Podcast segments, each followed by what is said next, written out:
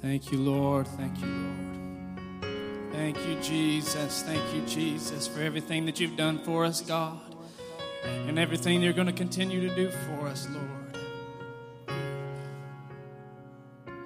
Praise the Lord. Um, I'm going to try my hardest to stay within that 45 minute time limit for Sunday school. This is a the first time that I have done Sunday school. I've preached in the 12 o'clock several times, but this is the first time that I've been bound by that time constraint. And normally, I don't go very long at all. and so, um, and so I've, I've been praying. I've been, I know the word that God has given me. I've, I've tried to make sure that I will make it to that 45 minutes so we're not just sitting here, but be patient with me. I'll try my hardest to get us to the 12 o'clock service, but, uh, but uh, just be patient with me and worship with me in this word. Um, I'm going to read from Romans chapter 5 while you're standing. I'll just read one or two scriptures while you're standing, and then uh, Romans chapter 5, verse 6 is where we'll begin, and we'll go through verse 11 verse 6 through 11. It says this For when we were yet without strength, in due time, Christ died for the ungodly. For scarcely for a righteous man will one die, yet peradventure for a good man some would even dare to die. But God commendeth his love toward us, in that while we were yet sinners, Christ died for us. Much more then, being now justified by his blood, we shall be saved from wrath through him. For if, when we were enemies, we were reconciled unto God by the death of his Son, much more, being reconciled, we shall live, or we shall be saved by his life. And not only so, but we also joy in God through our Lord Jesus Christ, by whom we have now received the atonement. Let's pray one time before we move on. Lord, we thank you, God, for everything that you've done for us up to this point.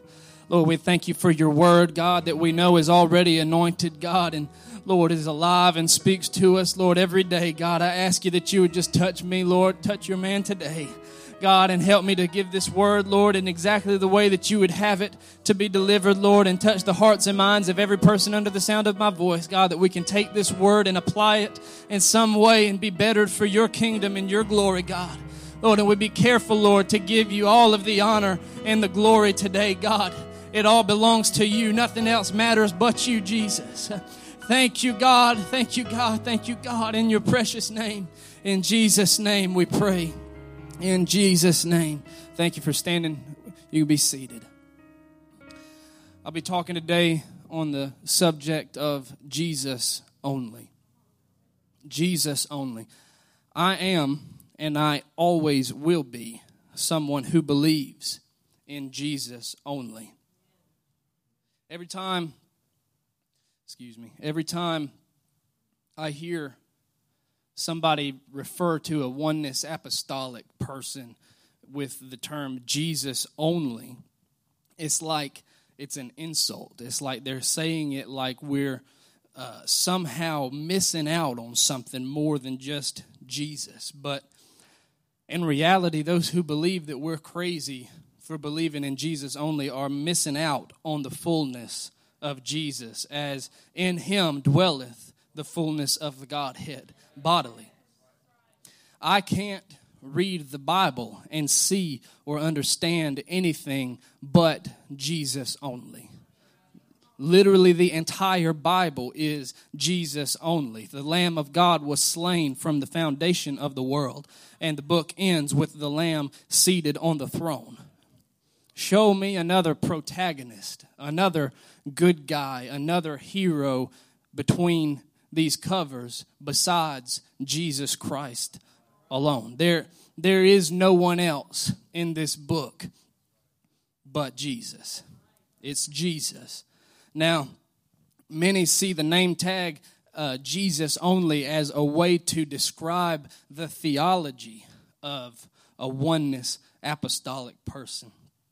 But I, uh, I cannot agree with that statement. To me, Jesus only is so, so much more than just the theology of an apostolic Christian. Jesus only is everything. He is not only the fullness of the Godhead and the singular, omnipotent ruler of all. He is the breath of life in my lungs. He is the hope that I look towards. He is the friend that I trust in, the leader that I follow, the Savior and the justifier of my soul, and all of my faith is in Him. Everything I have came from Him and everything that I hope to obtain is in his hands. Jesus only is the breath that I breathe. He is everything that I have. When I wake up in the morning, I have nothing first but Jesus only. Whenever I fall asleep at night, I have nothing to depend on but Jesus only. Jesus is everything to us. Revelation chapter 1, 17 through 18 reads this And when I saw him, I fell at his feet as dead.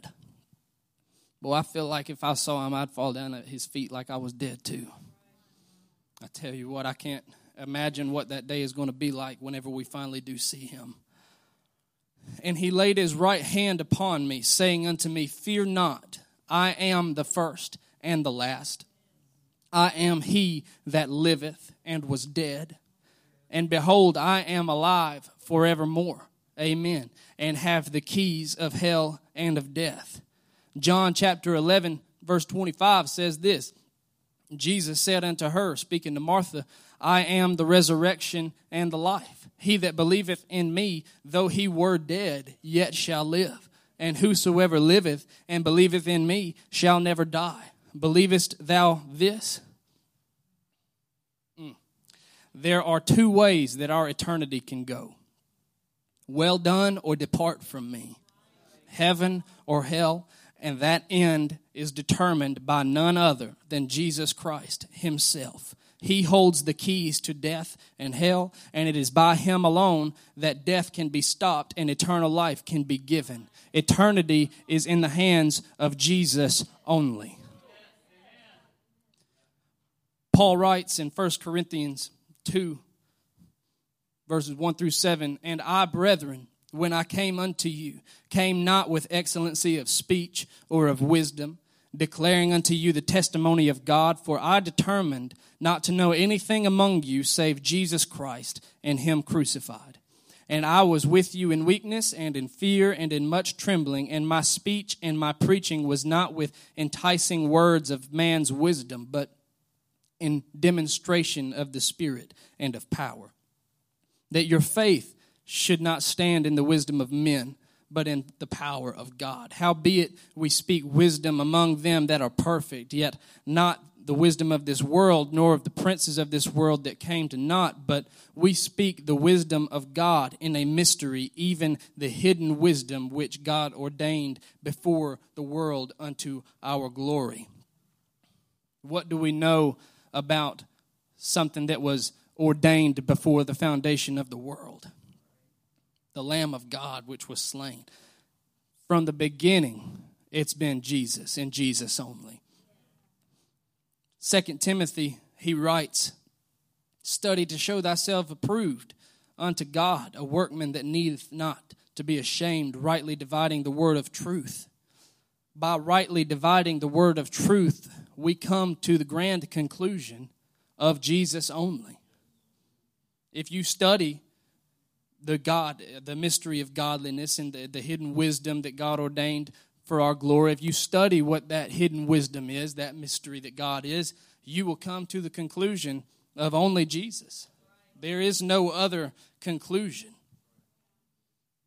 Reading Isaiah chapter 43, verse 10, he says, Ye are my witnesses. This is God speaking, saith the Lord. And my servant, whom I have chosen, that ye may know and believe me, and understand that I am He. Before me there was no God formed, neither shall there be after me. I, even I, am the Lord, and beside me there is no Savior. I have declared and I have saved, and I have showed when there was no strange God among you. Therefore ye are my witnesses, saith the Lord, that I am God. Yea, before the day was, I am He. And there is none that can deliver out of my hand. I will work, and who shall let it? Who shall let it? Meaning, who can take it back? Who can change what I have said? I, even I, am he that comforteth you. In Isaiah 51. Who art thou that thou shouldest be afraid of a man that shall die, and of the Son of Man which shall be made grass?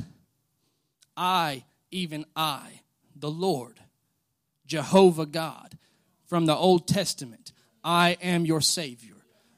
I am your God. There is no God beside me. There was no God formed before me. There will be no God formed after me. I alone am the one who will save you. I alone am the one who will comfort you. I alone am the God of your peace. I alone am your provider. Everywhere that you read in the Old Testament, I alone. Deuteronomy 6 and 4, Hear, O Israel, the Lord our God is one Lord. One. I am one. Everywhere that you read, it is Jesus. Everywhere that you read, it is talking about Jesus. And then we read in Acts 4 and 12, and it says this Neither is there salvation in any other name, for there is none other name under heaven given among men whereby we must be saved. Then we read in John, Jesus says unto him, talking to Philip and the disciples, he says, I am the way, the truth, and the life. No man cometh unto the Father but by me. If ye had known me, you should know you should have known my Father also. And from henceforth ye know him and have seen him. And Philip saith unto him, Lord, show us the Father, and it sufficeth us. Sufficeth us. Jesus said unto him, Have I been so long time with you, and yet thou hast not known me, Philip? He that hath seen me hath seen the Father. And how sayest thou then, Show us the Father? Believest thou not that I am in the Father, and the Father in me? The words that I speak unto you, I speak not of myself, but the Father that dwelleth in me, he doeth the works.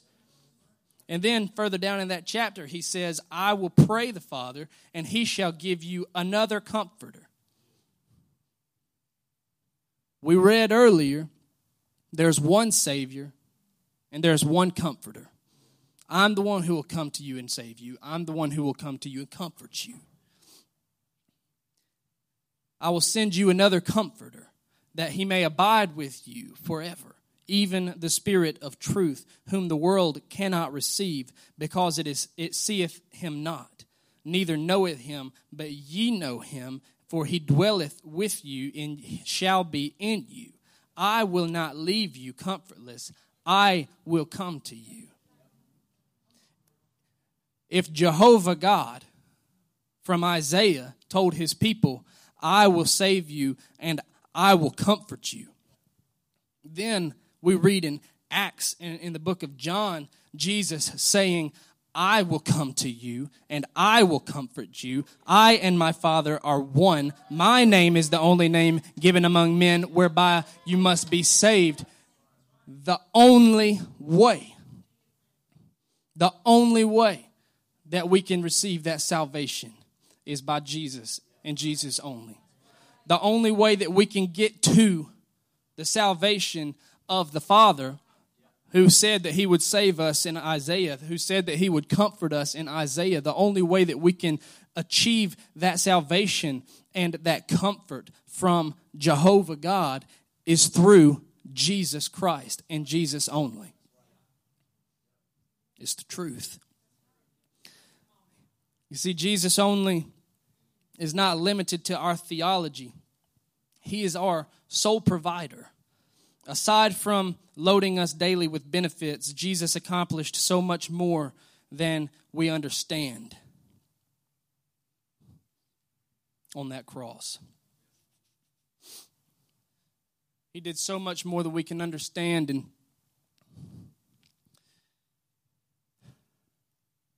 forgive me.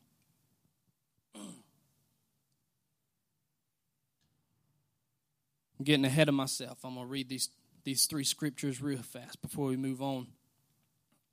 Because of the promise that God gave us in Isaiah. Because of the, the salvation and the comfort that He promised us, and because of the fulfillment of that promise in Jesus Christ, we can understand that the only way for us to access that salvation is through Acts 2:38. And then Peter said unto them, Repent and be baptized, every one of you, in the name of Jesus Christ, for the remission of sins, and ye shall receive the gift of the Holy Ghost. For the promise is unto you and to your children and all that are far off, even as many as the Lord our God shall call. Romans 5 says this For by one man's offense death reigned by one. Much more they which receive abundance of grace and of the gift of righteousness shall reign in life by one, Jesus Christ. Therefore, as by the offense of one judgment came upon all men to condemnation, even so by the righteousness of one the free gift came upon all men unto justification of life. For as by one man's disobedience many were made sinners, so by the obedience of one shall many be made righteous. Moreover, the law entered that the offense might abound, but where sin abounded, grace did much more abound. That as sin hath reigned into death, even so might grace reign through righteousness unto eternal life by Jesus Christ our Lord. Then he continues on and says, What shall we say then? Shall we continue in sin that grace may abound? God forbid. How shall we that are dead to sin live any longer therein? Know ye not that so many of us, as were baptized into Jesus Christ, were baptized into his death? Therefore, we are buried with him by baptism into death, that like as Christ was raised up from the dead by the glory of the Father, even so we also should walk in newness of life. For if we have been planted together in the likeness of his death, we shall also be in the likeness of his resurrection. We should live every single day with a repentant heart, walking in that resurrection and newness of life, free from sin that comes from Jesus Christ. Jesus only. And that is why Jesus is not limited to our theology, but he is our sole provider. Aside from loading us daily with benefits, Jesus accomplished everything on the cross. He didn't just die to wash our sins away, He carried every burden that mankind could possibly carry so we could be free from those burdens, so that we could lean on Him in our time of trouble so that he could understand and not just sympathize with our struggle and our things that we deal with, but he could empathize with those things.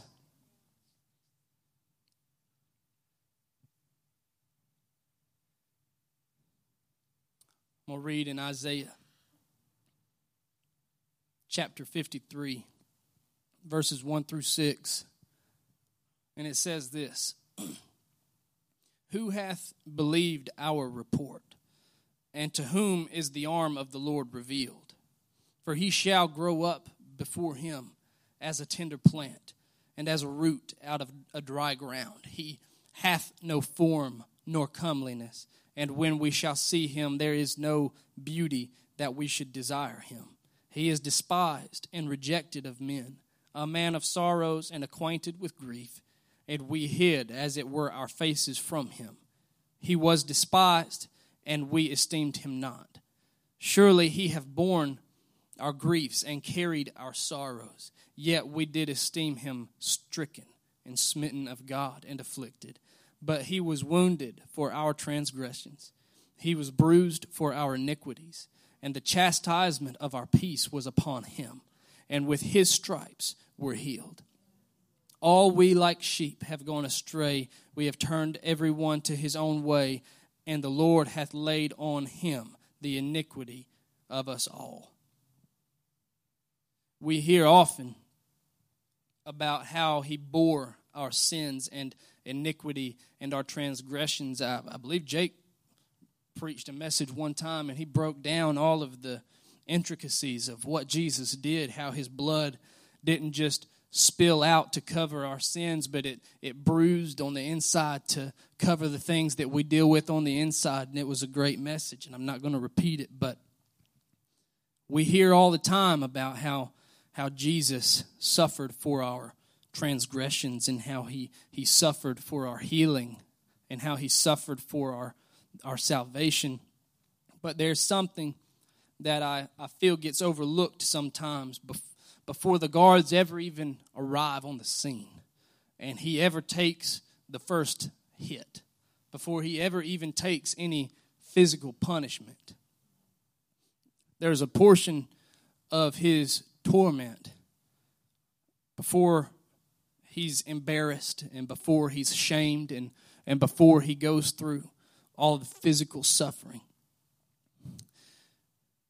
I'm going to read to you from an article. And uh, I always, it, it's, a, it's kind of a, a bittersweet thing to me because it breaks my heart whenever I read about it. But at the same time, there's so much that's hidden in it and, and the suffering of Jesus Christ. There's so much that He did for us in that suffering and, and in that, that pain that He endured. There's so much that He accomplished that I feel like it gets overlooked. And so I'm going to go through this article. And it's an article by the man, uh, the name of a man, Steve Shirley. And uh, he breaks down as a historian and and a biblical scholar is what he he says and he breaks down the sufferings of Jesus Christ on the cross. And he goes into great detail of the things that the cross entailed. And in order to in order to make the point to you today of why Jesus only is not just our theology, I feel like it's important to to break down what he endured, to break down the things that he went through, so that we can truly understand in our everyday lives that Jesus only truly is everything that we need. That everything that he accomplished on that cross, everything that he accomplished on Calvary, everything he accomplished on that day in three and a half years that he was on this earth, everything that he accomplished in three and a half years fulfilled four and a half thousand years of prophecy and covered from that point until he comes back again. Three and a half years covered all of it. Everything he did was enough. And so I'm going to go through this and uh, read this to you. Based on both biblical and historical evidence, I think it's safe to say that Jesus may have suffered more physical pain in his final hours on earth than any man in history. As I have studied this, I have had chills and read what he endured. I believe you will find, as I have, that it certainly gives you a greater appreciation for what Jesus has done on our behalf because he loves us so much. The Bible shows us that Jesus, being God in the flesh, knew ahead of time the things he was going to suffer before they happened. This caused him such distress that he prayed in the Garden of Gethsemane just before his arrest. And his sweat became like drops of blood falling down upon the ground. This phenomenon is, is called hematidrosis, and it occurs when under extreme stress the small capillaries surrounding the sweat glands burst, and blood mixed with sweat pours out of the sweat glands. And so, in that first portion of Jesus' suffering, before the guards ever showed up, he covered something that I feel like weighs so heavily on the church today out of all of our sins. We believe that He covered our sins. We believe that He died for our healing and uh, took those stripes for our healing. We believe that He did all of those things, but there's something before the guards ever even got to Him, something that seems so small and insignificant, yet it weighs so heavily in our people, and that is stress. I don't believe that God's people were ever designed to be stressed out. I don't, be, I don't believe that God's people were ever designed to be in distress. He made a way for us to put our stress on Him. You see, we carry our cross daily. We carry the cross every morning when we wake up. And the purpose of carrying that cross is to identify with Jesus. And the purpose of identifying with Jesus is to allow Him to carry our burden, allow Him to carry the things that we cannot carry. In exchange, we carry the cross. All the things that we cannot bear, all the things that we cannot atone for on our own, He carries. And in turn, He gives us something that we can bear, and that is the cross. And so, because of his suffering, because of the depth of his suffering, our stress that we tend to bear on our own, and just instead of giving it to God, we tend to go eat Mexican food and just kill ourselves and go home and, and binge watch something and make ourselves forget about all the things that are going on in our life. But in turn, what we ought to be doing is trusting the God who literally went through one of the rarest sicknesses, one of the rarest uh, things that could happen to the human body because he was under so much stress. He, he literally bore our stress. Do you, I mean, if you believe that Jesus bore all of our iniquity, which we do, we, we believe that the Bible teaches that all of our sin from the beginning to the end, all of it was put on his shoulders, then we ought to believe that all these other things that he carried, all these other things that he suffered for, he didn't just do them symbolically, he bore them also. He bore our sicknesses and took those stripes for our healing. He bore our guilt and our shame when they went through all the torture, which I'm going to get into. He bore our stress so that we wouldn't have to do that. All of the, can you imagine? You know how stressed out we get sometimes over the smallest things. And now I want you to think about all of your stress leaving and everyone just everyone in this room if all of your stress all of a sudden just vanished and all of it was compiled on top of Jesus. Now imagine not just everybody in this room but everybody who has existed in all of time. He made a way by taking all of the stress that weighs on their hearts and their minds. He took all of it and put it on himself. And it weighed so heavily on him that his sweat glands literally died and bursted. And he was bleeding through the pores in his skin.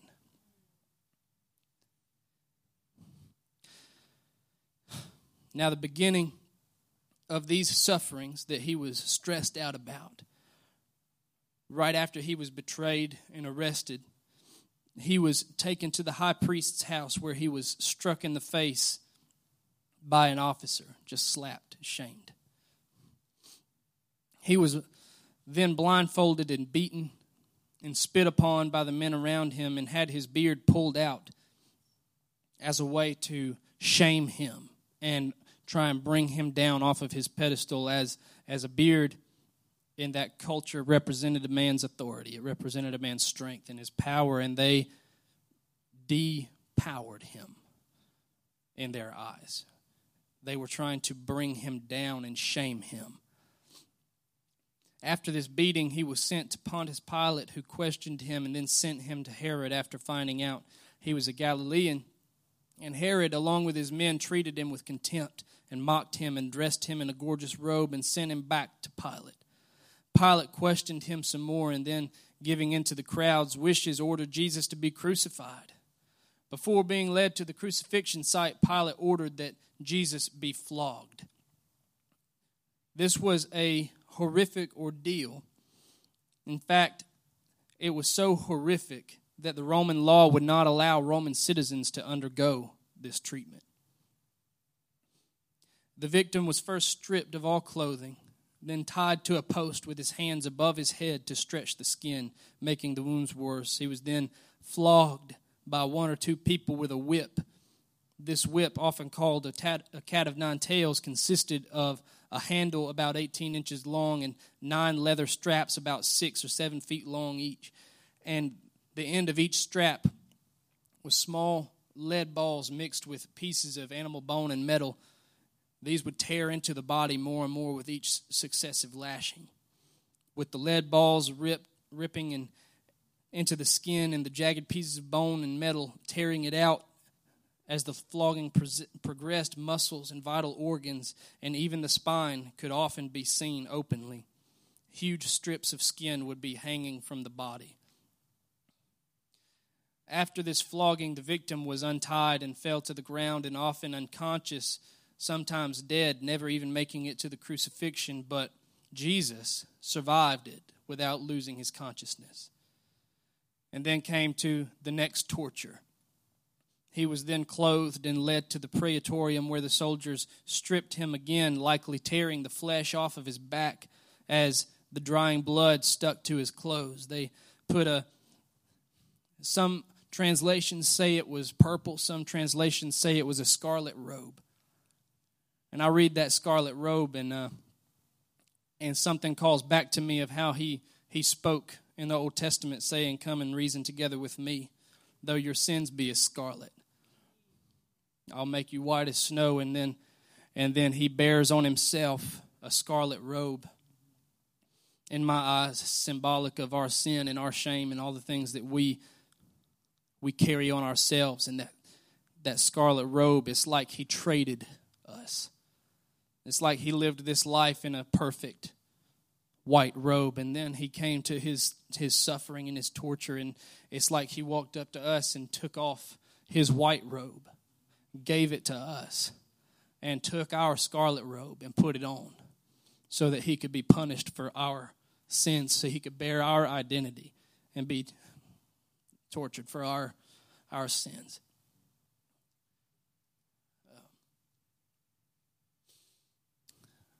And uh, as they, they put that robe on him, they, they continued uh, to beat him, but they put a crown of thorns upon his head that was, each thorn was about two inches long, and then they had a, a reed that they would beat him on the head. Each person would take a turn beating him upon the head so that the spikes would drive into his skin. And uh, because the, the blood vessels in the face and the head are they flow so well the, the, the wounds on your head often bleed a lot if you ever get a cut on your forehead or on your face it bleeds a lot more than the rest of your body and so so blood began to pour through his eyes and through the wounds and and then after this is whenever after this is whenever they began to take him to Calvary. And the rest of this, we know I, I don't want to take up too much time trying to break down the rest of that. The rest of that, we know he, he carried the cross, which weighed somewhere close to 250 pounds. And he carried it so far before he was unable to, to carry it any longer. And so Simon came and, and carried it for him and helped him. And then they dragged him up the hill and nailed him through his wrists and through his ankles and held him to that cross and put him up there. And then from there is something that I want to focus on is that on the cross, it's not a quick death. It's not something that you just get nailed to the cross and then boom, you're dead. But instead, as you're hanging on a cross, you can breathe in very easily. But breathing out your lungs are under so much pressure that you cannot exhale. The only way for you to exhale is to pull yourself up by your wrists that are in those spikes and, and push with your ankles that also have spikes in them so that you can exhale. And this often leads to fluid filling up the lungs until you slowly drown. But the thing that I want to focus on right here, and I'm almost done, I know we got about four minutes left, I'm not going to be very long. The thing I want to focus on is that there are seven things that Jesus said while he was on the cross. But one thing in particular that he said is, Father, forgive them, for they know not what they do. And uh, I've always thought that it was amazing that he could, you know, think to say those words while he was being tortured for our transgressions. But something that I never really understood until I was reading this, this man's article is that in order to speak, you must exhale. And so not only did Jesus think to forgive, but after he had been beaten and bruised and wounded and torn to pieces and stabbed through his wrists and his ankles, after all of that, not only did he think to forgive us, but he had to, with dislocated shoulders and broken or dislocated ankles from the spikes, he had to muster up the strength to pull himself up so that he could speak and forgive. And the, the things that he went through for me, the things that he suffered for me, there's no way that I can ever put my faith, that I can ever put my hope, that I can ever put my theology, that I can ever put anything that I have in anything except for Jesus only. He bore our sickness. He bore our stress. He bore our, our suffering. He took on our shame and our guilt. He took on our iniquity and our sin and everything that we were. He took it upon himself and suffered our penalty. Because one day one day you and I are going to stand before the throne. And I'm going to have to give an account for everything that I've ever said or ever done. And I'm not going to be good enough to get in there. But I have an advocate. I have a Savior. And whenever I stand up there and I give an account of everything I've ever said, never done, I will not be able to depend on my knowledge of history and theology. I will not be able to depend on the mysteries of the scriptures that I have understood. I won't be able to depend on my accomplishments and my accolades and, and my achievements. The only thing that I'll be able to stand on is Jesus Christ. Whenever he asks me, What do you have to say for yourself? I have nothing. I have absolutely nothing, Jesus, except for what you gave me, what you did for me. I, nothing that I can say for myself will get me through those gates of pearl. Nothing that I have of my own will get me to my promise. The only thing that I have to stand on is you, Jesus. And because of the things that he suffered, because of the things that he endured, that alone will be enough to get me in. And so today, as we uh, we close, and you can stand with me, and, and we're going to pray before this next service. I want us to to pause and consider as we move into worship and as we move into the preaching of the word. I want us to pause and consider all of the things that we have in this life and all the things that we depend on on this life, all the things that we we count as gain in this life and count it all as loss as we move forward into this next service and thank Him. Thank Him that Jesus only is everything that we need. That in all the things that He said in the Old Testament, all the things that He did for us in the New Testament, all the promises that were made, all of the assurances that were given, everything that He ever did for us You'll find no other way to access it but Jesus Christ and Him crucified. Let's lift our hands and our voices and pray and thank Jesus for the things that He did for us. Lord, we thank you, God. We thank you, Lord, for the things that you've given us, the things that you're going to continue to give us and bless us, Lord. I thank you for your promises that you've made to us, Lord. Let your blood sweep through this room right now, God. Let your anointing sweep through this room right now, God, and prepare us, Lord, for the next service, God, as we bring worship and praises to you. He loves us. Oh, how he loves us. Oh, how he loves us. Oh,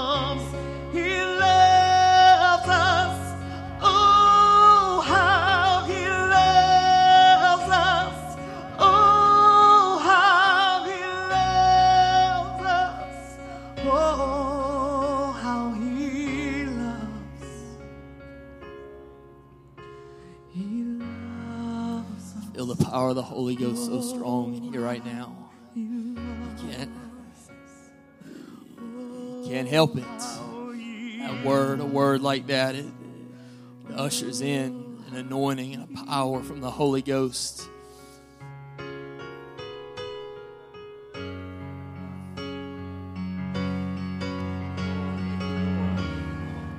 Could you just pour out your love on him for another moment?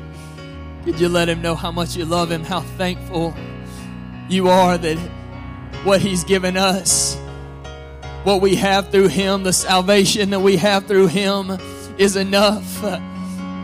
Could you pour out your love on him for just another moment right now?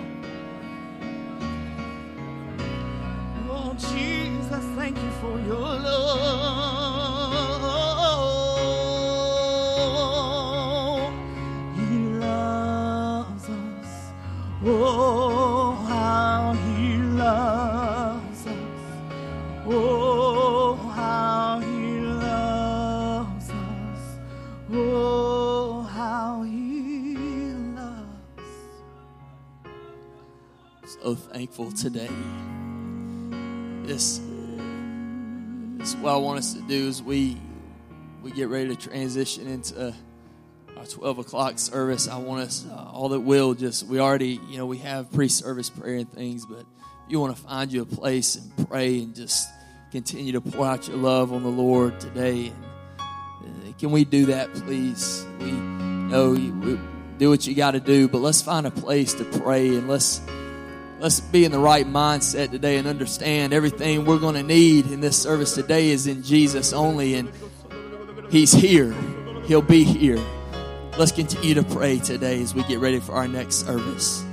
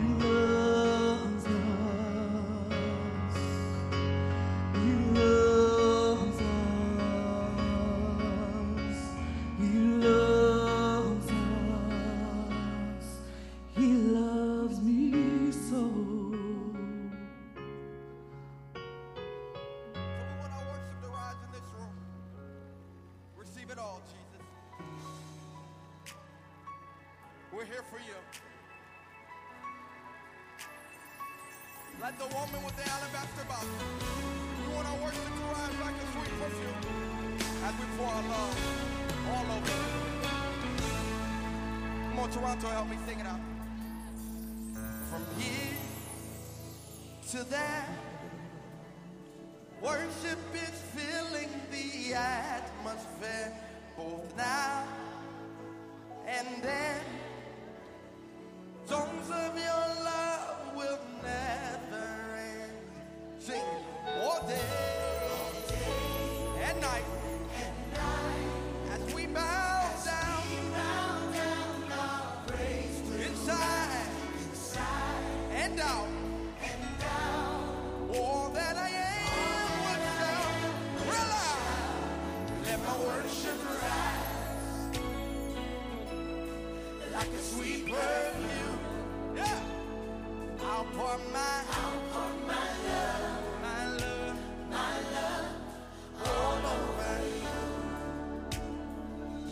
Worship rise, like a sweet perfume, like a sweet perfume. You got it. I'll my, I'll my love,